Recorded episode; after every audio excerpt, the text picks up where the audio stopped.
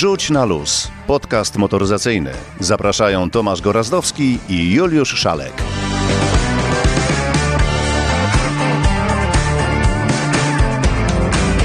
Dzień dobry, dobry wieczór. W końcu nie wiadomo, kiedy to pójdzie. Juliusz Szalek I Tomasz Gorazdowski. Zapraszamy na 21 już odcinek podcastu Wrzuć na, na luz. luz. No to teraz ogólnie o świecie. Dwóch i czterech kół. No więc, panie kochany, o czym dziś będziemy mówić między innymi?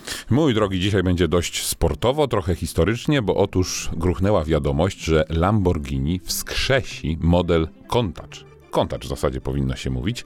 Yy, To nie jest yy, codzienna sytuacja, kiedy Lamborghini wraca do modelu, który już produkowało. Ale powiemy też o zupełnie w wizji przyszłości, jeśli chodzi o motoryzację, bo otóż Audi pochwaliło się takim koncepcyjnym samochodem, który nazywa się Sky Sphere. No świetnie, świetnie. Żeby było, żebyśmy przemówili do wyobraźni, bo to Sky Sphere to tam nie wiadomo co, to powiemy o najszybszych samochodach, ale nie najszybszych takich w trasie, tylko najszybciej się rozpędzających, najszybszych do setki. najszybszych w sprincie dokładnie. Sprawdziliśmy, jakie samochody najszybsze są od zera do setki, i to są samochody, które są y, w zasadzie trudno powiedzieć, że seryjnie produkowane, ale są do kupienia po prostu. Możesz iść, wydać parę. No, w zasadzie naście milionów złotych i sobie takie auto kupić. Ale też y, zajrzymy do Volkswagena, bo gruchnęła naprawdę rewolucyjna informacja, jako że Volkswagen rezygnuje ze swojego naprawdę sztandarowego produktu. Nie zdradzaj jeszcze, nie zdradzaj, ale niech się już martwią właściciele Golfa. Tak, na wszelki wypadek, ale nie zdradzaj, jeszcze nie zdradzaj. Skoro mówiliśmy o najszybszych, to powiedzmy też o Punto. A tutaj mam cię, nie będziemy mówili o najsłabszym samochodzie, ale powiemy faktycznie o Punto, bo w zasadzie tak jak Lamborghini, Punto wraca na rynek. Przynajmniej Włosi tak zapowiadają. Nie, nie, nie mówiłem, że najsłabszy, broń Boże, tylko że Punto. Ale żeby było jeszcze śmieszniej, to wracając na chwilę do Volkswagena, o którym już wspomnieliśmy, to zdaje się, że prezes coś nie bardzo. Prezes nie bardzo, a w zasadzie bardzo, bo prezes poczuł na własnej skórze, jak czują się wszyscy użytkownicy samochodów elektrycznych. Otóż prezes Volkswagena wybrał się na wakacje, no i właśnie opowiemy, co z tego wyniknęło. nie dojechał, bo jechał elektrykiem. A poza tym co? Mm, Zanurzymy się w piach, w błoto i sprawdzimy, dlaczego warto jeździć samochodem lekkim. O tym opowie Jarosław e, Kazberuk. E, Powiemy o tym, że zbliżają się do końca wakacje. A skoro zbliżają się powoli do końca wakacje, no powoli, bo jeszcze trochę, ale bliżej niż dalej, ja, przepraszam, jestem przed urlopem. to powiemy, jak z tych wakacji niedługo trzeba będzie wracać. I ty też będziesz wracał. W związku z tym Tomek Okurowski przyjrzał się temu, jak tutaj dobrze zrobić, żeby dobrze wrócić. Pytanie, do czego wracać, bo jesteśmy w takich dość przykrych okolicznościach, więc y, Tomek mówi o tym, czy warto w ogóle wracać? Nie, o tym nie mówi. Coś posępniałeś. No tak, oglądałem obrady. Oglądałem obrady. Yy, To ja na rozweselenie y, powiem, że też sprawdzimy, co naszym w kąciku będziemy elektryczni. Zobaczymy, który z samochodów, która z marek będzie niebawem elektryczna. Ja wam zdradzę tu od kuchni, że walczymy z komarem. yy, walczymy z komarem. Z komarem, z komarem w zasadzie przestaliśmy już yy, walczyć. Wygraliśmy. Mikołaj Marczyk opowie, jak ważna w przygotowaniu kierowcy, jak ważna w przygotowaniu pilota w tych decydujących momentach jest co? Koncentracja, psychika. Głowa, głowa po prostu. Po ogólnie. prostu. Jak można z tą głową pracować, jak zrobić, żeby być najlepszym wtedy, kiedy najlepszym trzeba być. A to dobry temat, bo jesteśmy po igrzyskach i tam bardzo dużo sportowców o tym właśnie mówiło, że to głowa jest w zasadzie kluczem do sukcesu. No i jeśli starczy nam czasu, to zajmiemy się Land Cruiserem, O. ale o 70-rocznicowym Land Cruiserze już mówiliśmy, ale powiemy o nowej generacji 300, a tak naprawdę o sytuacji związanej z tym Land Cruiserem, więc y, wytrwajcie do końca, bo tam naprawdę też będzie ciekawie. No to zaczynamy. Co ciekawego w świecie moto? A zaczynamy od Lamborghini, czy od tych najszybszych samochodów w sprincie do setki? Od Lamborghini zacznijmy, Bardzo bo proszę. nie wiadomo, jaki będzie y, czas sprintu od zera do setki nowego Lamborghini Contacza, bo generalnie w ogóle nie wiadomo zbyt wiele, bo Włosi, no tak trochę cedzą te informacje, yy, no bo to jest z jednej strony informacja naprawdę szokująca, bo Lamborghini niechętnie wraca do modeli, które no już y, kiedyś po prostu y, zakończyło produkować, a przecież Lamborghini Countach to jest auto, które było produkowane od 1974 roku aż do 1990. No i no pewnie może ty nie miałeś plakatu nad łóżkiem takiego Lamborghini. Ja miałem, jak większość fanów motoryzacji. Nie no to zgadniesz, jaki miałem plakat nad łóżkiem. Pamela. Blisko to była Debbie Harry, czyli Blondie, wyjątkowo obcisłym stroju. te kształty, chociaż e, pewnie nieco inaczej niż Debbie, bo tutaj e, dominowały ostre linie, takie ostre Tam cięcia. nie, tam dominowały okrągłe, nie. ale nie zanurzajmy się w, w krągłości Debbie. No i co, będzie? Będzie, te, będzie to Lamborghini Countach i to już niebawem, bo tak naprawdę zapowiedziane jest już w zasadzie na drugą połowę sierpnia. Ale ciekawa też informacja, bo to bo tak naprawdę to są domysły, że nowe Lamborghini Countach zostanie zbudowane na Sianie, czyli na takim Lamborghini, który już jest. Będzie to oczywiście hybryda, Żeby było taniej. żeby było taniej i będzie to hybryda, która najprawdopodobniej będzie miała moc około 800 koni mechanicznych. Eee, tam, panie, teraz jak coś nie ma tysiąca, to wiesz co? No to właśnie, jak coś ci nie przyspiesza poniżej, powyżej dwóch sekund, to jest lipa. Ale o tym za chwilę powiemy. Nie, nie. Więc warto czekać, Mój przyspiesza powyżej dwóch sekund. Powyżej Zdecydowanie. czyli twoje przyspieszenie jest liczone kalendarzem, nie stoperem. Więc warto poczekać po prostu na Lamborghini, bo to jest naprawdę y, gratka. Jeśli nie będziecie zainteresowani, żeby takie auto kupić, to na pewno warto na nie popatrzeć, bo znowuż z takich y, pierwszych szkicy, gdzieś tam ujawnionych jakichś fragmentów, no można się spodziewać, że ten samochód naprawdę będzie przypominać swój pierwowzór, no a ten był naprawdę rewolucyjny. Mówiliśmy odwrotność Debbie. Spotkałem się z Lamborghini na światłach chyba wczoraj albo przedwczoraj i zauważyłem, pięknie się prezentowało z tyłu, ale zauważyłem, że wiesz, że ono się ledwo mieściło między pasami. No bo to jest tak szeroki tył, te samochody są płaskie jak naleśniki, koła olbrzymie, no bo silnik V12, w tym przynajmniej pierwowzorze, więc to musi po prostu gdzieś się zmieścić. A pasy, no bywają coraz węższe, no bo jeździmy takimi trochę coraz mniejszymi samochodami, więc jak takie Lamborghini masz, to wyobraź sobie teraz jak parkujesz pod na przykład, nie wiem, jakimś w garażu pod, pod budynkiem. Nie ma tam miejsca, nie ma jak się złamać. Na cztery trzeba parkować. No to teraz o samochodzie, który dla wielu z nas, a w zasadzie dla wszystkich, również zostanie jedynie w sferze marzeń, o ile w ogóle te marzenia się w jakiś sposób zmaterializują, o ile Audi tego swojego Skysferika Można tak powiedzieć. w jakiś sposób zmaterializuje. Od razu powiem, że nie ma chyba nawet takich planów, żeby zmaterializować e, Skysphere, samochód Skysferika. O, bardzo ładna nazwa, wymyśliłeś taką piękną. E, chodzi w tym samochodzie oczywiście o pokazanie, jak mogłoby wyglądać auto przyszłości, ale oprócz tego, jak ono może wyglądać z zewnątrz, no bo oczywiście, ach, robi wrażenie, wielki wlot, wielka maska, nisko, e, nisko cała sylwetka narysowana, to ważne w tym samochodzie jest to, jak wygląda jego wnętrze, bo otóż to ten model koncepcyjny Audi jest samochodem autonomicznym. No i teraz projektanci zadali sobie pytanie, jak urządzić wnętrze tego samochodu, jeśli powiemy mu, gdzie ma jechać. Nie musimy mieć fotela skierowanego w stronę, w kierunku jazdy, nie musimy mieć kierownicy. Ale lepiej mieć, bo jak się nie ma, to łatwiej co zrobić? Puścić? Pawia. Taka, no powiedzmy sobie szczerze, jeżeli będziesz siedział bokiem do kierunku jazdy, a nie daj Boże tyłem, przecież wiadomo co w pociągach się zajmuje najlepiej, prawda? Miejsce Nie wiem, jak ty zgodnie jeździsz. z biegiem. Nie wiem, gdzie ty jeździsz, ale wiem, że designerzy puścili wodze fantazji przy tym samochodzie, bo otóż słuchajcie, ten samochód to jest takie dwa w jednym. Jeśli mamy tryb jazdy, w którym kierujemy my, no to właśnie to wnętrze zaczyna przypominać bardziej samochód współczesny, taki osobowy. A jeśli jest to tryb autonomiczny, to auto, wnętrze zamienia się w salonkę. Czyli fotel się obraca, zaczyna być tutaj gdzieś jakaś leżanka, yy, jakaś może lampka, stolik. tego typu rzeczy. Ja przypominam sobie taki wcześniejszy koncept y, też Audi i te wnętrze już takie trochę było, bo dzisiaj tak naprawdę nie ma pomysłu, jak powinien wyglądać samochód, w którym nie będziemy musieli dotykać nawet kierownicy. Ten Skyspheric trochę ma coś wspólnego z twoim kamperem. No jest Tam trochę też jak- mniejszy. Jak jedziesz, to jedziesz, a jak nie jedziesz, to się pojawia leżanka, to się pojawia łóżko, to się pojawia wszystko i tak dalej. Tylko jest jedna różnica. Jeśli już tutaj w tym Audi będziesz jechał, to on gwarantuje ci takie emocje jak y, no, w najszybszym y, e-tronie GT. Czyli ten samochód będzie taki no niemalże wyścigowy, bo znowu dochodzimy do momentu, w którym mówimy o nie tyle mocy, co przyspieszeniu. A tam poniżej 3 sekund do setki. Wow.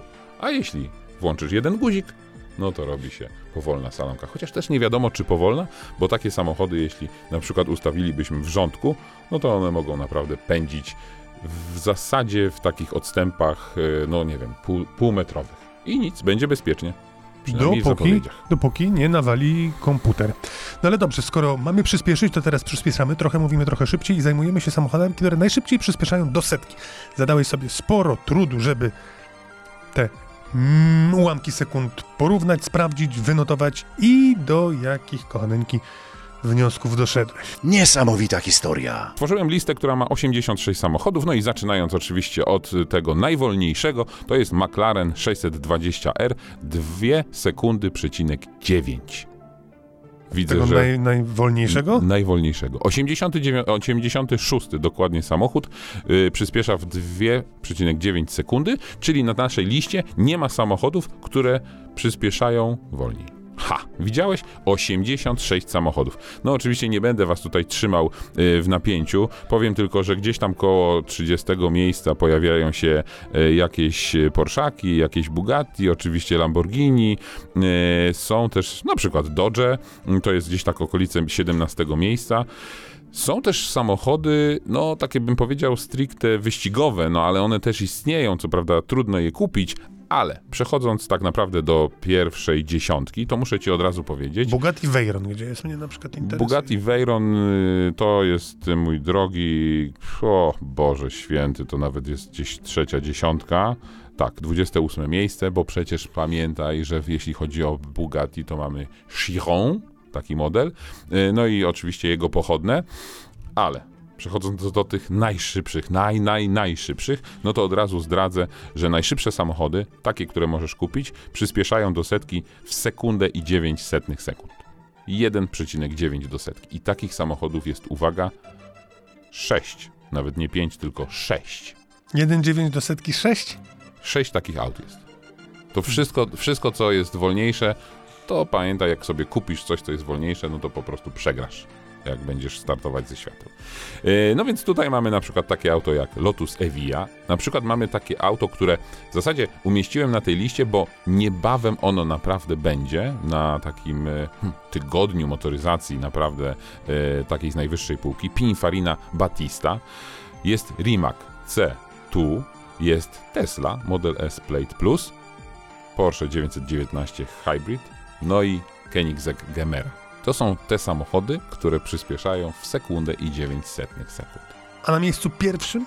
To jest te 6 samochodów, bo, bo, i tutaj ważna uwaga, można by było stworzyć tę listę faktycznie wyłaniając z tej szóstki najszybszy samochód, bo sprawdzając te czasy przyspieszeń, muszę ci powiedzieć, że pojawiły się czasy do drugiego miejsca po przecinku. I jest różnica, czy przyspieszasz w 1,98 czy 1,99. No jest różnica? Jest różnica No właśnie. zdecydowana. Zdecydowana. Po prostu. Taki, No, Taka różnica potrafi decydować na przykład o złotym medalu olimpijskim, no właśnie. bądź jego braku. No właśnie, więc tutaj mamy egzekwo. Jeśli te sześć samochodów trafi w nasze ręce, to obiecujemy, że zrobimy porównanie, zrobimy test do drugiego miejsca po przecinku. Zgadzasz się? Tak, tak, tak. Obiecujemy, że test będzie naprawdę rzetelny, jak tylko już do nas e, trafią. Powiem jeszcze tylko na sam koniec, dodam, że na tej liście no nie ma żadnych Mercedesów, nie ma żadnych, no Audi są, ale takich samochodów, które jeżdżą tutaj na, po naszych drogach jest bardzo mało. A też warto powiedzieć, że jest zapowiedź samochodu, który pobije te wszystkie i nie będzie wtedy konieczności e, mierzenia do dwóch miejsc po przecinku, bo otóż Japończycy szykują auto, które ma przyspieszać w sekundę i 700 sekund. Nie. 700 sekund, nie, 70 sekund. 70 sekund. Tak. 1,7. Japończycy, nie wiadomo którzy? Y, Nie wiadomo, którzy to nie są Japończycy z Toyoty. No oczywiście, że wiadomo, bo to jest Aspark Owl. Ale tobie to nic nie mówi. Zresztą mi niewiele też. I jedynie dodam jeszcze, bo muszę to dodać, Dodaj. 1985 koni mechanicznych. Ile ty masz tam w tym swoim? 26. No to, to trochę tu jest więcej. 1986 koni. Bardzo ładnie, bardzo pięknie. To teraz myślę, że klamrą zepniemy nasze rozważania na temat prędkości, na temat tych demonów dróg, płynnie przechodząc do Powrotu Fiata Punto. Niesamowita historia. brawo. O tym właśnie Nie brawo, mówić. Punto. Y, punto. Brawo nadal nie istnieje i nie ma planów wskrzeszenia Brawo. Faktycznie, i to już tutaj mam problem, bo to nie tyle Włosi postanowili wrócić do Punto, Tylko punto postanowiło wrócić do Włochów. tak, za sprawą Carlosa Tavaresa, Portugalczyka, znasz faceta, Znam, znam. Portugalczyk i on jest teraz y, odpowiedzialny za cały, całą grupę Stellantis. Czyli to jest Portugalczyk. On uczył się biznesu motoryzacyjnego w Renault, bo tam zaczynał, by później postawić na nogi Peugeota, Citroena i później Opla. I dzisiaj Opel Portugalczyk, stoi na nogach? no w porównaniu z tym, co było 3 lata, 5 lat temu, to zdecydowanie tak. I teraz wyobraź sobie Portugalczyka, który mówi Włochom: Słuchajcie, przecież wy potraficie robić świetne, tanie, małe, pakowne samochody. A Włosi patrzą z takimi dużymi oczyma i mówią: Mówisz o Punto? No tak, tak. Bo Punto dlaczego zniknęło z rynku? Bo było nijakie, powiem ci Wcale nie było nijakie. Było nijakie i wcale mi nie było żal punto, bo zdecydowanie bardziej wolałem, wolę i woleć zapewne będę, jeżeli chodzi o mały samochód, tani samochód, wszystko cacy. Fiat? 500. Nie, Panda. A, no ale panda istnieje. Panda istnieje, tylko wyewoluowała do jakiegoś drogiego cacka z napędem na cztery koła, no chociaż są też takie normalne y, wersje. Ale to punto zniknęło, bo Sergio Marchione, y, świętej pamięci y, ówczesny szef całej grupy FCA wtedy, zapatrzył się bardzo mocno na Amerykę i tam próbował swojego szczęścia. Kupił oczywiście grupę Jeepa, no i tam chciał sprzedawać nie tyle Fiaty, co Alfa Romeo. Oczywiście to nie wypaliło. Y, Fakt trzeba oddać Marchione, że postawił Fiata na nogi, y, no ale gdzieś tam zatracił się w tym i w zasadzie za jego kadencji wszystkie te samochody poznikały, bo on sobie też ubzdurał taką, taką ideę, fix miał, że można stworzyć cały yy, całą gamę modelową właśnie w oparciu o Fiata 500. No i wtedy właśnie oprócz tej, tego udanego powrotu 500 pojawiła się 500X, pojawiła się 500L i tak dalej, i tak dalej. Nikt tego w zasadzie nie rozumie. Widzę, że już tutaj też yy, machasz rękoma, żeby o tym nie mówić. No ale teraz Punto ma wrócić. No i oczywiście najważniejsza wiadomość, że Punto to tak naprawdę będzie auto zbudowane. Hybryda. To, że będzie hybrydą, to Elektryk. pewne. To, że będzie elektryk, to pewne. Bo pewne jest też to, że Punto będzie na tej samej platformie co Peugeot 208 i Corsa. Pytanie, jak Włosi podejdą do narysowania tego samochodu, no bo jeśli jest ta wspólna e, płyta podłogowa, no to tutaj liczy się tylko wnętrze i wygląd zewnętrzny. I to już Punto ma się pojawić za dwa lata. Więc super, bo oprócz 500, oprócz Tipo, znowu będzie Punto. Ja się bardzo z tego cieszę. No i dobrze. No to teraz przejdźmy do clue naszego programu. Widzisz, Włosi się poddali w pewnym momencie, w pewnym momencie wszyscy się poddadzą i okazuje się, że Niemcy też już są na łopatkach. I Na to łopatkach. nie, nie żaden Mercedes, nie żaden Audi, tylko najpotężniejsza samochodowa grupa świata. Volkswagen. No tutaj y, myślę, że trzeba drobną korektę w, y, powiedzieć, bo Volkswagen nie jest najpotężniejszą no ale- grupą, y, Oczywiście, oczywiście, licząc ale- sztuki wyprodukowanych. Okej, no ale marka Marka potężna. trzęsąca światem. Tak, jest. nawet Tymczasem- ostatnio komuś mówiłem, jakie marki posiada Volkswagen, no to mi nie wierzył. Ja mówię, sprawdź. Tymczasem okazuje się, że i ich dopadło i oni robią zamiast dwóch kroków w przód, Jeden, Oni ale robią- długi. Krok wstecz. To się naprawdę wydarzyło w świecie motoryzacji. Tak, bo otóż wycofują produkt, którym naprawdę Volkswagen stoi. Sztandarowy. Sztandarowy. Podstawowy. Najbardziej e, chodliwy towar z logo Volkswagena. Golf? Nie. Passat? Nie, Currywurst. Jak? Currywurst. Nie? Znasz?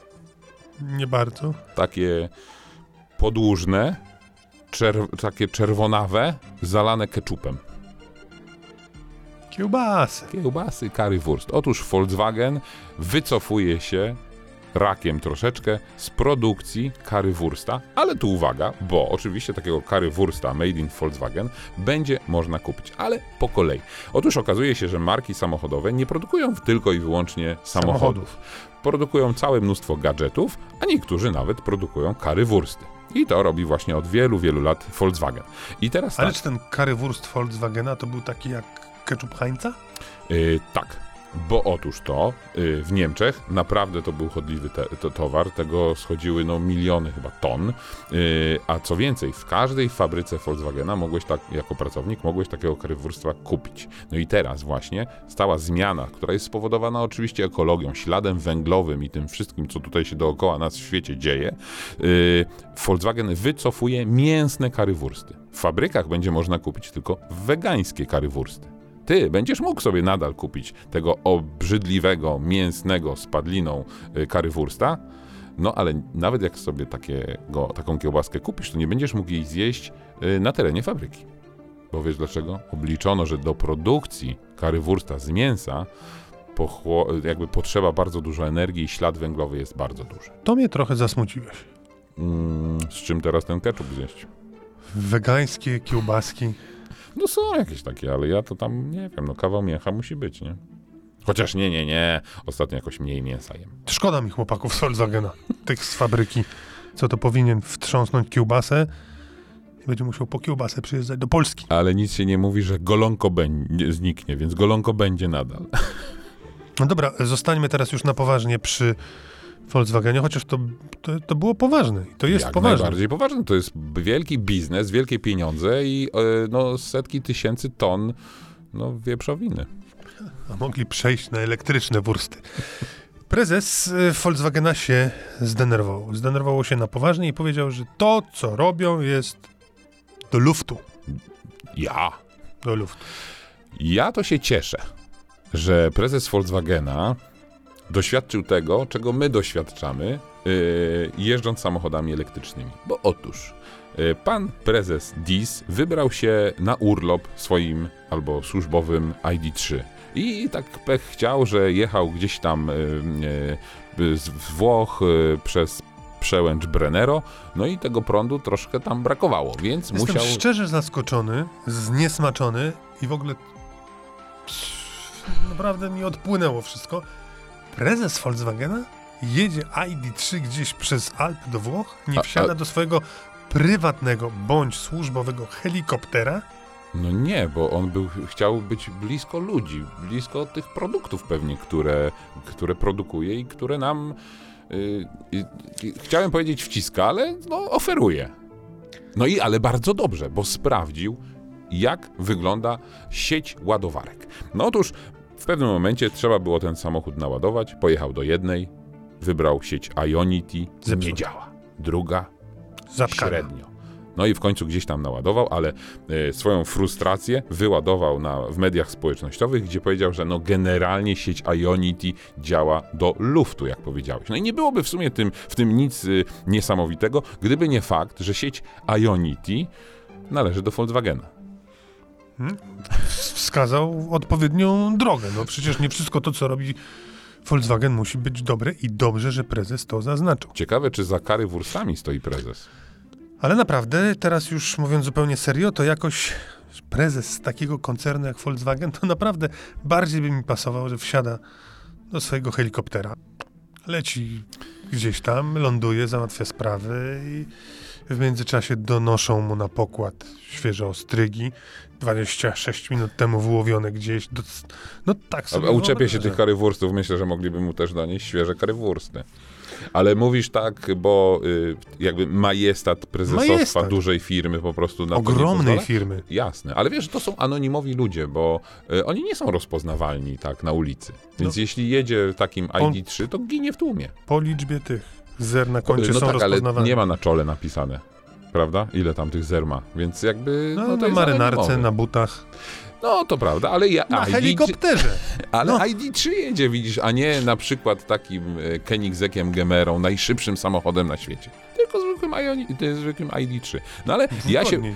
Tak, ja się bardzo cieszę, że taka sytuacja miała miejsce, bo dodam tylko, że ta cała sieć Ionity e, powstała w 2016 roku i to jest przedsięwzięcie wspólne z BMW, Daimlerem i Fordem. E, No i w zasadzie skłoniło mnie to do, takiego, e, do takiej refleksji, że faktycznie no, mówimy o tej elektromobilności, o tym, że te samochody trzeba gdzieś ładować i tak dalej, jakby zamykając się w kręgu naszej tutaj okolicy, nie wiem, ulic, w których mieszkamy, miasta. Czasami gdzieś tam wyjeżdżamy dalej, więc tutaj szukamy stacji ładowania. A przecież trzeba sobie zdać sprawę, że no niektórzy tymi samochodami jeżdżą po Europie. I są takie próby udowodnienia, że można na przykład dojechać w Alpy samochodem, na narty samochodem, do Hiszpanii ostatnio nawet ktoś pojechał Można, samochodem. oczywiście. Można, Można. oczywiście. No tylko Dużo jak, stresu i dużo czasu. tak, jak pokazuje przykład I dużo pieniędzy. prezesa Disa, można nawet zaplanować tę trasę. Można nawet pojechać do tej ładowarki i ona po prostu nie działa. Trudno jest. Albo ktoś się podpiął i Nie mów- poszedł do- na zakupy. Dokładnie już nie mówię o takiej sytuacji, bo to coraz częściej można spotkać na naszych polskich drogach i przy naszych y, ładowarkach, na przykład sieci Greenway. Jestem wściekły, jak widzę y, samochód trafikara elektryczny, który zajmuje miejsce przy ładowarce. No bo trafikar to jest taka sieć samochodów na, do wynajęcia. Zostawiany jest tam samochód, podpinany i co z tego, jak on y, w zasadzie jest naładowany, to nie może tam parkować. To nie jest miejsce postojowe, więc halo, trafikar, proszę się ogarnąć yy, i Greenway, proszę też na to zwracać uwagi, bo miałem już nie raz sytuację taką, że podjechałem pod słupek, no i niestety nie ma, zajęta. Więc, yy, a tutaj była taka sytuacja, że słupek nie działał i z taką sytuacją też miałem kiedyś ym, do czynienia. Z czym ty nie miałeś do czynienia? No widzisz, i, i w zasadzie możesz tylko się wściekać, bo to nie jest tak, że podjeżdżasz Ja do bym na takiej... miejscu trafikara już się pakował. Nie ma. To Julek nie jest, jest tak, wściekły. słuchaj. To nie jest tak, że ja podjeżdżam do takiego słupka ładowania i mam jeszcze zasięgu 50 km. Nie, ja tam przyjeżdżam na zasięg 5-10 km. Następnego za 10 nie ma. Następny jest pewnie za 50. No i jestem gdzie? W trudnej sytuacji. Jesteś w trudnej sytuacji, co powinno ci dać do myślenia, że nie powinieneś przyjeżdżać do słupka z prądem wtedy, kiedy masz go w zapasie na 5 km. Tylko wtedy, kiedy masz zapas jeszcze na 50 i możesz To bym musiał od słupka do słupka. Albo na przykład mógłbym e, pomyśleć sobie, że nagrzyba mi ta cała elektromobilność. Wolę benzyniaka albo diesel. I sądzę, że to, o czym mówimy, jest ciekawe, czy ci, którzy słuchają, myślą, ględzą. Myślę, że w perspektywie paru lat jest to ciekawe. No to teraz o. Widzisz, prezes Volkswagena pojechał i nie dojechał, albo dojechał z problemami. To teraz my o podróżowaniu i o tym podróżowaniu z wakacji, bo niestety ten problem zapewne dotknie większość z nas. Czy dla nas specjalnie będzie prezes DIS opowiadał? Nie, ale Tomek Okurowski. Czy to nam się podoba, czy też nie, ale niestety, ale letnie wakacje powoli dobiegają końca. Oj, nie zamierzam przy tym straszyć, że już po wakacjach i właściwie za chwilę czeka nas powód do pracy. Nic z tego. Trzeba jednak przywyknąć do tego, że skoro czeka nas droga powrotna z jakiegoś wyjazdu wakacyjnego, po prostu wracamy z urlopu do domu, no to sztuką staje się znalezienie czy oszacowanie takiej trasy do domu, aby po pierwsze można było dojechać spalając przy tym możliwie jak najmniej paliwa, przy okazji także dojechać w jak najlepszym czasie. Oczywiście zwykle ten najlepszy czas to po prostu jak najkrótszy.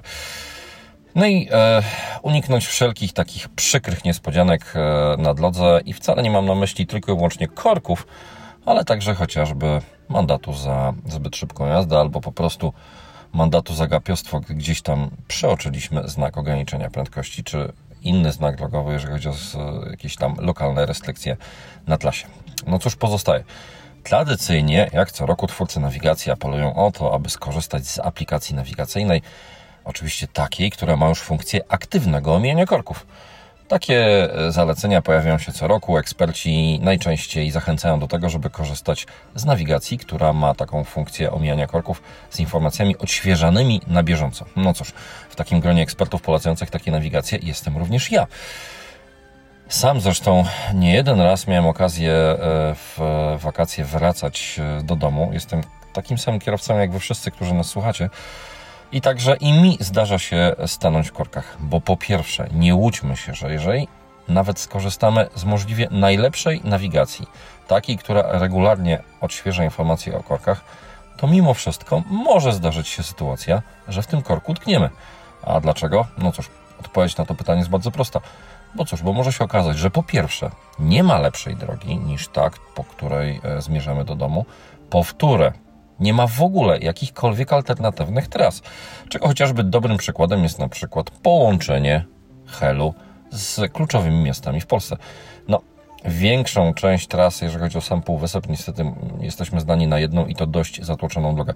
Przypuszczam, że bez trudu jeszcze każdy z Was będzie w stanie wskazać przynajmniej kilka miejsc w Polsce, gdzie, no cóż, alternatywnych dróg z pewnością nie znajdziemy, przynajmniej na jakimś e, krótszym lub dłuższym dystansie. No cóż pozostaje? Navi Expert, jak i Janosik w tym roku przygotowali jakże ciekawe raporty dotyczące wakacyjnych powrotów. E, przy czym jaka aplikacja nawigacyjna? Taki raport. O ile twórcy Janosika skupili się na tym, aby przede wszystkim sprawdzić, jakie są średnie prędkości przejazdu na dość popularnych drogach, szczególnie tych, które prowadzą z popularnych miejscowości turystycznych w górach. W przypadku Navi oszacowano kilka ciekawych propozycji tras z popularnych miejsc zarówno w górach, nad morzem, jak i w regionie z rejonu Mazurskich Jezior do największych polskich miast. No i cóż się okazuje? Okazuje się tyle, że w zależności od tego, jaką trasę wybierzemy, tak przynajmniej wynika z raportu Navi Experta, to możemy zaoszczędzić zwykle 10, 20, 30 minut. Możemy także zaoszczędzić więcej, czego dobrym przykładem jest mm, trasa z polskiego wybrzeża w stronę Poznania. Tam według szacunków Navi Experta, w zależności od tego, jaką drogą pojedziemy, możemy po pierwsze zaoszczędzić na autostradzie, czyli innymi słowy, nie zapłacimy za przejazd płatnym odcinkiem drogi, a po wtóre, ta różnica czasu może sięgać, uwaga, nawet godziny. Oczywiście to są wszystko prognozy i nie zapominajmy o tym, że to są prognozy dotyczące ściśle określonych dni, więc może się zdarzyć, że trasa, którą jeszcze tydzień temu czy dwa tygodnie temu rekomendował nowy ekspert, w najbliższym czasie może się radykalnie zmienić. Stąd moja rada. Bez względu na to, z jakiej aplikacji nawigacyjnej skorzystacie, bez względu na to, jakich rad posłuchacie, jeżeli chodzi o proponowane trasy, Oczywiście rad zamieszczonych w mediach, bo nie jest tajemnicą, że raporty Janosika i Navi Experta można przeczytać w wielu polskich portalach. Ja zamieściłem tradycyjnie w, w serwisie tygodnika Autoświat. Zachęcam do odwiedzin. Do czego zmierzam? Zmierzam do tego, że bez względu na to, e, jaką trasę nawigacja zaproponuje, warto zadbać o dwie rzeczy przed podróżą i w trakcie podróży, bo to też jest bardzo ważne po pierwsze skorzystajmy z takiej aplikacji, która rzeczywiście e, bazuje na najświeższych informacjach drogowych, co w praktyce oznacza, że uwaga, jeżeli jest to aplikacja nawigacyjna w telefonie, to musimy mieć włączoną aktywną transmisję danych, czyli mieć dostęp do internetu, bo bez dostępu do internetu praktycznie nawigacja jest, jakby tu ująć, ślepa i głucha. To po pierwsze. Po wtóre, dobrą metodą na to, aby mieć pewność, że rzeczywiście podążamy najlepszą z dostępnych tras, jest e, od czasu do czasu kliknięcie w funkcję ponownego przeliczenia trasy. Eksperci nawigacyjni zwykle używają takiego określenia jak e, wymuszenie kalkulacji trasy. W praktyce oznacza to tyle, że kiedy klikniemy w aplikacji nawigacyjnej ponowne wyznaczenie trasy, to zwykle program stara się odświeżyć dane o ruchu drogowym, czyli pobiera z internetu najświeższe dostępne informacje o tym, co się dzieje na danej trasie. Te informacje zwykle zawierają dane o średnich prędkościach przejazdu, dane o kierunku przejazdu, co ma istotne znaczenie, jeżeli chodzi o wskazanie, na której drodze i w którym kierunku tworzy się korek. Więc jeżeli mamy długą trasę, to warto przynajmniej kilka razy w trakcie podróży wymusić w nawigacji ponowną kalkulację. Nic e, szczególnego, niemniej może się okazać, że to ponowne wymuszanie e, trasy może przynieść nam naprawdę spore oszczędności czasowe no to zwróćcie na to uwagę i bezpiecznie, w każdych okolicznościach apelujemy bezpiecznie z powrotem do domu. No a teraz o tym, jak poruszać się samochodem, szybko poruszać się samochodem z głową. I to jest najlepsze określenie tego, o czym będzie mówił Mikołaj Marczyk i Szymon Gospodarczyk, to znaczy jak trenować swoją głowę, żeby ta głowa pomagała ci w najważniejszych momentach, w momentach, kiedy masz najwięcej stresu, kiedy powinieneś być najbardziej zmobilizowany. No, a to nie zawsze idzie w parze, że właśnie wtedy twoja głowa pracuje najlepiej, bo są tacy, którym głowa właśnie wtedy się wyłącza. Otóż jak pracować nad swoją głową, jak pracować na przykład z psychologiem nad tym, opowiedzą teraz nam rajdowi mistrzowie Polski czyli Mikołaj Marczyk i jego pilot Szymon Gospodarczyk. Zaczyna Miko. Można powiedzieć, że jeżeli chodzi o przygotowanie mentalne, to jest taki mój konik. Nie pasjonuję się tym od dzisiaj, od kiedy startowałem w kartingu. Zastanawiałem się, yy, dlaczego jedni jadą szybciej, inni wolniej, dlaczego jedni mają stabilną formę, inni tylko czasami wyskakują z dobrymi wynikami, bo nie zawsze to się wiąże tylko i wyłącznie z techniką jazdy, ale z całym takim setupem mentalnym, tak bym to określił. I zawsze sobie e, starałem się radzić yy, sam w tych aspektach. Na samym początku drogi też, e, też e, byłem, byłem wspierany, choćby pomagał nam e, trener Łukasz Mika, który robił nam trochę zajęć takich na koncentrację, na skupienie, na to, żebyśmy byli we właściwej formie psychofizycznej. Natomiast przez ostatni, ostatni rok, półtora. E, również mam tą przyjemność i zaszczyt e, pracować z, z, panem profesorem e, Janem Blecharzem z AWF-u z Krakowa, który między innymi pracował w przeszłości z Adamem Małyszem, czy też Januszem Kuligiem, który bardzo, ale to bardzo mocno poszerza moje horyzonty i taką świadomą wiedzą akademicką, która, która z teorii przekłada się w rzeczywistą praktykę, uważam, że na światowym poziomie, jeżeli chodzi o rozwój tej e, dyscypliny, tej kategorii, w której jest psychologii sportu, e, otwiera mi horyzonty i nie jest to tak, że mm, można powiedzieć to, co wygenerowaliśmy i wykreowaliśmy na rajdzie Polski, to jest coś, co będzie już z nami na zawsze. Teraz teraz wielkim zadaniem moim i Szymona, myślę, że moim bardziej, bo Szymon jest mam wrażenie jeszcze twardszym i bardziej ułożonym sportowcem niż ja.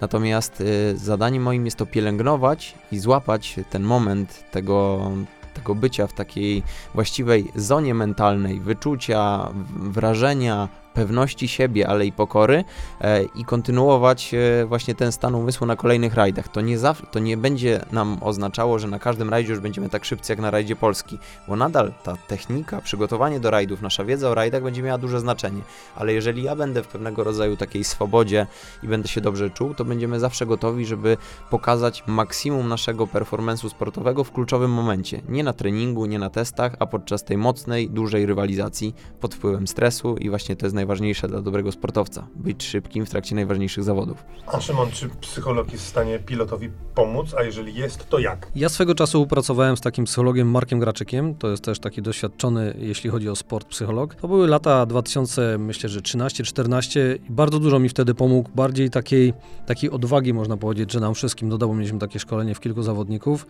I zdecydowanie zanotowałem sobie kilka oczywiście uwag wtedy. Jakby dla mnie to są takie stałe schematy tak naprawdę, które stosuję do dzisiaj, który, do których się też dostosowuję i podczas rajdu pilnuję, żeby było wszystko tak, jak wtedy ustaliliśmy, żeby panować nad pewnymi rzeczami, żeby na, nie dawać się zwieść też konkurencji, ale też wierzyć siebie, wierzyć w to, co my razem robimy, bo jest nas dwóch w tym samochodzie, mamy pewność siebie, robimy dobre notatki, dużo trenujemy, więc to wszystko musi przekładać się na dobre wyniki. Także zdecydowanie, no myślę, że dużo mi to wtedy pomogło. Teraz też zresztą z Miko byliśmy e, razem u, u profesora Blecharza, także no, generalnie to wszystko, wszystkie te elementy, jak się złoży do kupy, to one pomagają i uważam, że jak są młodzi zawodnicy, którzy takich rzeczy jeszcze w życiu nie dostrzegli, czy w życiu też nie mieli, okazji spracować z kimś takim, to zdecydowanie to polecam, bo, no bo na pewno można przez to poprawić swoje osiągi.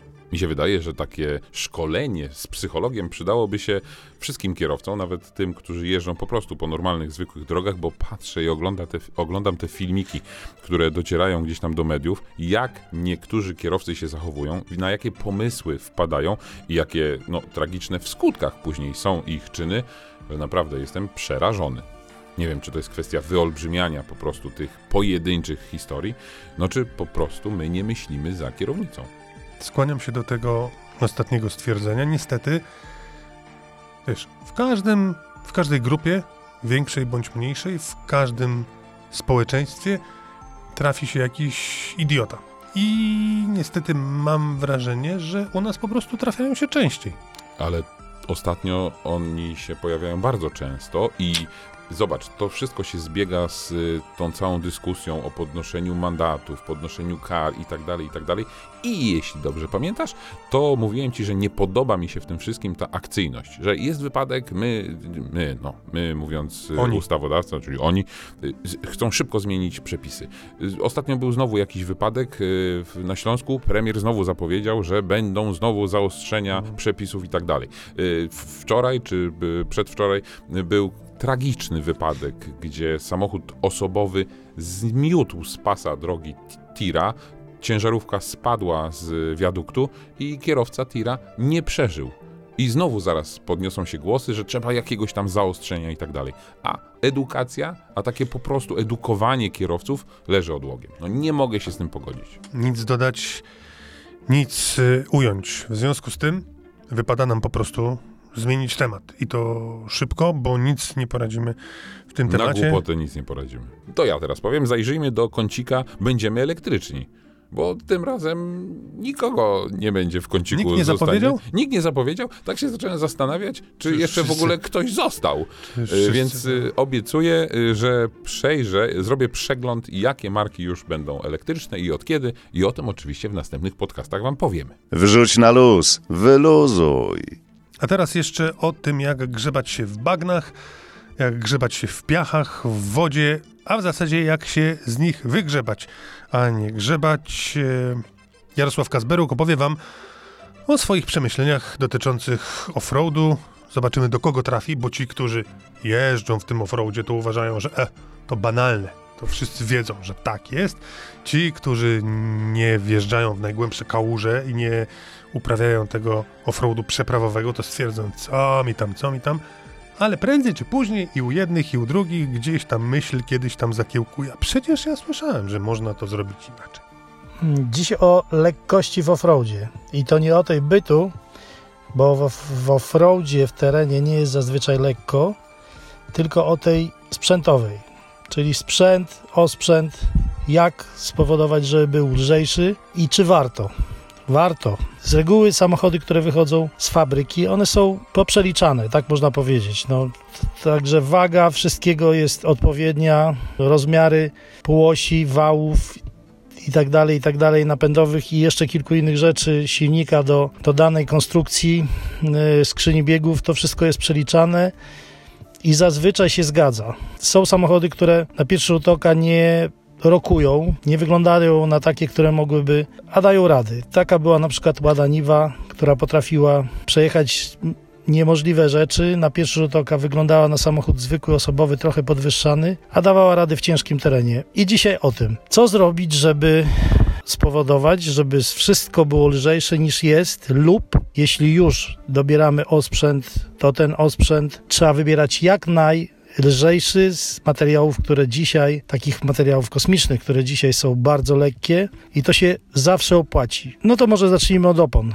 Wcześniej już mówiłem, że opony należy dobierać odpowiednio do pojazdu, odpowiednio do, do tego, co wcześniej zrobimy, czyli gdzieś tam musimy przejść konkretne przez cały samochód, czyli powymieniać niektóre elementy, żeby wsadzić wielką, ciężką oponę. Jeśli tego nie zrobimy, to najczęściej najpierw półoś, później wał albo most i dalej jeszcze skrzynia biegów. Wszystko to nam leci na łeb, na szyję, rozpada się, także powinniśmy pamiętać, że jeśli koło większe, to oczywiście dużo mocniejsze elementy współpracujące. Do niektórych pojazdów nie powinniśmy zakładać zbyt dużych opon, bo w ogóle nie ma to sensu. One po prostu nie zrobią roboty, ponieważ silnik jest za słaby, skrzynia biegów nie da rady tego wytrzymać i tak dalej, i tak dalej. Jeśli bierzemy tak zwaną wyciągarkę, czyli zwijak, który jest z przodu, to też musimy pamiętać, że jeśli ją zamontujemy, to trzeba coś zrobić z zawieszeniem, bo wielokrotnie widzę samochody terenowe, które jadą i mają ten dziób opuszczany prawie do asfaltu, ponieważ ktoś założył wyciągarkę, ale zapomniał o tym, żeby wzmocnić zawieszenie. I to śmiesznie wygląda po pierwsze, po drugie naprawdę y, błąd w sztuce. Dobrze by było też pamiętać, że ciężar i wielkość tej wyciągarki powinna być odpowiednia do masy danego pojazdu. Jeśli się nie ścigamy w ciężkim offroadzie, no to trzeba sobie porozmawiać z fachowcem, który odpowiednio dobierze taką wyciągarkę. Ale o wyciągarkach jeszcze będzie, to będzie oddzielny odcinek. Pogadamy sobie na luzie o wyciągarkach, ale dzisiaj rozmawiamy o tym, co zrobić, żeby było lżej w offroadzie, żeby było lżej w terenie. Z reguły pojazdy, którymi wjeżdżamy w teren i są przeciążone, one się szybko topią w niestabilnym terenie. No i oczywiście jest problem. Jest problem z wyciągnięciem, jest problem z wytachaniem tego. Często, jeśli nawet mamy wyciągarkę, to na nie da rady. Trzeba pamiętać, że jeśli bierzemy podkłady, to też trzeba te podkłady, które te podkłady do, do, oczywiście do, które mają nam pomagać wjeżdżać z takiego terenu, to one też powinny być lekkie. Dzisiaj są materiały do tego specjalne i mamy podkładziki, które robią w każdym rodzaju terenu, a są naprawdę, nie ważą. Tak, tak mogę powiedzieć. No, Dodatkowo, jeśli mamy linę, to już dzisiaj tych lin stalowych, tak zwanych stalówek, już się raczej nie stosuje. Weszły na to miejsce różnego rodzaju syntetyki i te liny są lekkie, te liny są bezpieczniejsze i te liny warto stosować. Jeśli jakiekolwiek baksy, jeśli jakiekolwiek pojemniki, to też z materiałów lekkich, czyli staramy się aluminium używać, staramy się jakiś dobry materiał lekki, już nie mówię o kewlarze zmieszanym z karbonem i tak dalej, bo to stosuje się w samochodach rajdowych i, i tam, gdzie naprawdę potrzebna jest y, niska waga i każdy kilogram się liczy ale my tutaj mamy też możliwości, bo dzisiaj niewielkie różnice w cenie, a materiały lekkie się mocno sprawdzają. Czyli nie pakujemy ciężkich rzeczy, nie, nie walimy ciężkiego bagażnika na dach. Staramy się to po prostu dobierać, wybierać w taki sposób, żeby było lekko. Lekko, pamiętajcie, wjeżdżamy w teren, ma być lekko, a to spowoduje na pewno, że będziemy się lepiej przemieszczać w odpowiednim terenie. Mówiłem o ciśnieniach, mówiłem o innych rzeczach, które też mają na to wpływ, ale jeśli już kupujemy poszczególne elementy do samochodu, jeśli kupujemy osprzęt, to starajmy się też zwracać uwagę na jego wagę. Uwagę na wagę. uwagę na wagę. No i chyba tyle na dzisiaj. Lekkość w offroadzie jest ważna. No a na koniec jeszcze o... Prawdziwym offroadzie. O, offroadzie, tak. Może takim... Tak, no offroadzie trochę tak, trochę tak. Chociaż słuchając... Yy tych wszystkich wywodów na temat, jak jeździć w tym offroadzie, jak masa jest istotna, no to chyba nie trzeba wam przypominać, że mając takiego zwykłego suwa czy crossovera w taki offroad się nie ma co za bardzo zapuszczać. Można spróbować zapuszczać się w, w teren, mając na przykład Land Cruisera. I to jest samochód, który naprawdę to, to, taki wyświechtany frazes jest dzielny w terenie. E, jeśli stać was na samochód yy, z okazji 70. rocznicy tej, tego właśnie modelu, to oczywiście warto zainwestować, ale gdzieś tam umknęła nam informacja, że pojawi się Land Cruiser z serii 300, czyli taki największy, najnowocześniejszy i najświeższy. Ale w zasadzie nie to jest ciekawe, że ten samochód się pojawi, bo, bo taka jest y, kolej rzeczy, tylko ciekawe jest to, że producent, czyli Japończycy, zaczęli zwracać uwagę, kto te Land Cruisery kupuje ten, kto ma pieniądze. I gdybyś mnie zapytał, kto te Land Cruisery kupuje, to bym w pierwszej kolejności powiedział Arabowie. Jest w tym sporo racji, ale zauważ, że w mediach yy, obrazki no, z takich niechlubnych miejsc i niechlubnych momentów. Rosyjska mafia. Rosyjska mafia. Są i pojawiają się też Land Cruisery. Bardziej myślę tutaj o działaniach wojennych i pick-upach na pace, które mają zamontowane co? Karabiny maszynowe. No właśnie. I Japończycy pomyśleli sobie, no hola, hola, hola, to nam Zróbmy trochę... tak, żeby nie można było gniazda na karabin maszynowy zamontować. To nam trochę psuje wizerunek i niech oni sobie kupują inne samochody, może na przykład... Suzuki. Albo Mercedesy. No właśnie, a nie, wszyscy chcą Land Cruiser, więc to potwierdza także dzielność w terenie tych samochodów. Ale oni raczej na Hiluxach te, te, te, te karabiny maszynowe tam montują, nie na Land Cruiserach.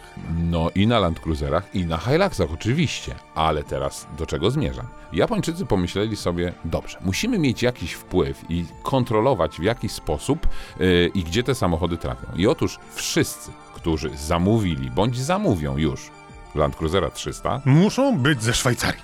Nie, ale podpisują klauzulę, w że której... karabinu maszynowego nie zamontujemy. Dokładnie, w której jasno jest napisane, że oni nie mogą odsprzedać tych samochodów, bo ktoś skrupulatnie popatrzył i policzył, że jeśli e, ten samochód jest na odsprzedaż, to taki klient zamówi tych samochodów kilka. Więc Tu od razu zapala się Japończykom czerwona lampka i sprawdzają i dają do podpisania kwit, w którym właściciel, nowy właściciel takiego samochodu nie może tego samochodu odsprzedać, a co więcej, nie może go wyeksportować też. Więc jakaś forma kontroli zaczyna być. A jak odsprzeda i wyeksportuje? To no widzisz, to jest taka polska dusza. Jak powiesz Japończykowi, że nie może, to on tego nie zrobi. A ty już od razu węszysz i szukasz możliwości obejścia takiego przepisu. No nie możesz takim dżihadystom sprzedać swojego Land Cruisera. Chociaż wiesz, gdzie na przykład No dobrze, ale to, Nexie i Matizy wędrują. dobrze, no ale to są Land Cruisery sprzedawane w Japonii. To znaczy nie Japończyk nie może kupić Land Cruisera serii 300? Może oczywiście, może taki samochód kupić i wydaje Szejk mi się... w Dubaju nie może sobie kupić? Wydaje mi się, nie wiem, bo takiego Land Cruisera nie zamówiłem. I do jeszcze. Syrii potem go wytransferować z gniazdem? Myślę, że tę akcję będą prowadzić dilerzy Toyoty na wielu rynkach, bo mają to gdzieś tam dobrze rozpoznane. Więc po prostu, jeśli chcecie kupić kilka Land Cruiserów, Hiluxów albo innych dzielnych samochodów Toyoty, a później je upłynnić, no w takie, bym powiedział, szemrane towarzystwo, uważajcie. Tego nie wolno. Tak bym zakończył dzisiaj. To był 21 odcinek podcastu Wrzuć na luz. Można nas znaleźć. Gdzie? Media społecznościowe, strona wrzućnaluz.net. Tomek nie wierzy, że ta strona zacznie działać. Ja jestem pełen wiary i nadziei. Ale można nas szukać oczywiście na Facebooku i na... Instagramie. Do usłyszenia za tydzień, jak wszystko się uda. Juliusz Szalek. I Tomasz Gorastowski.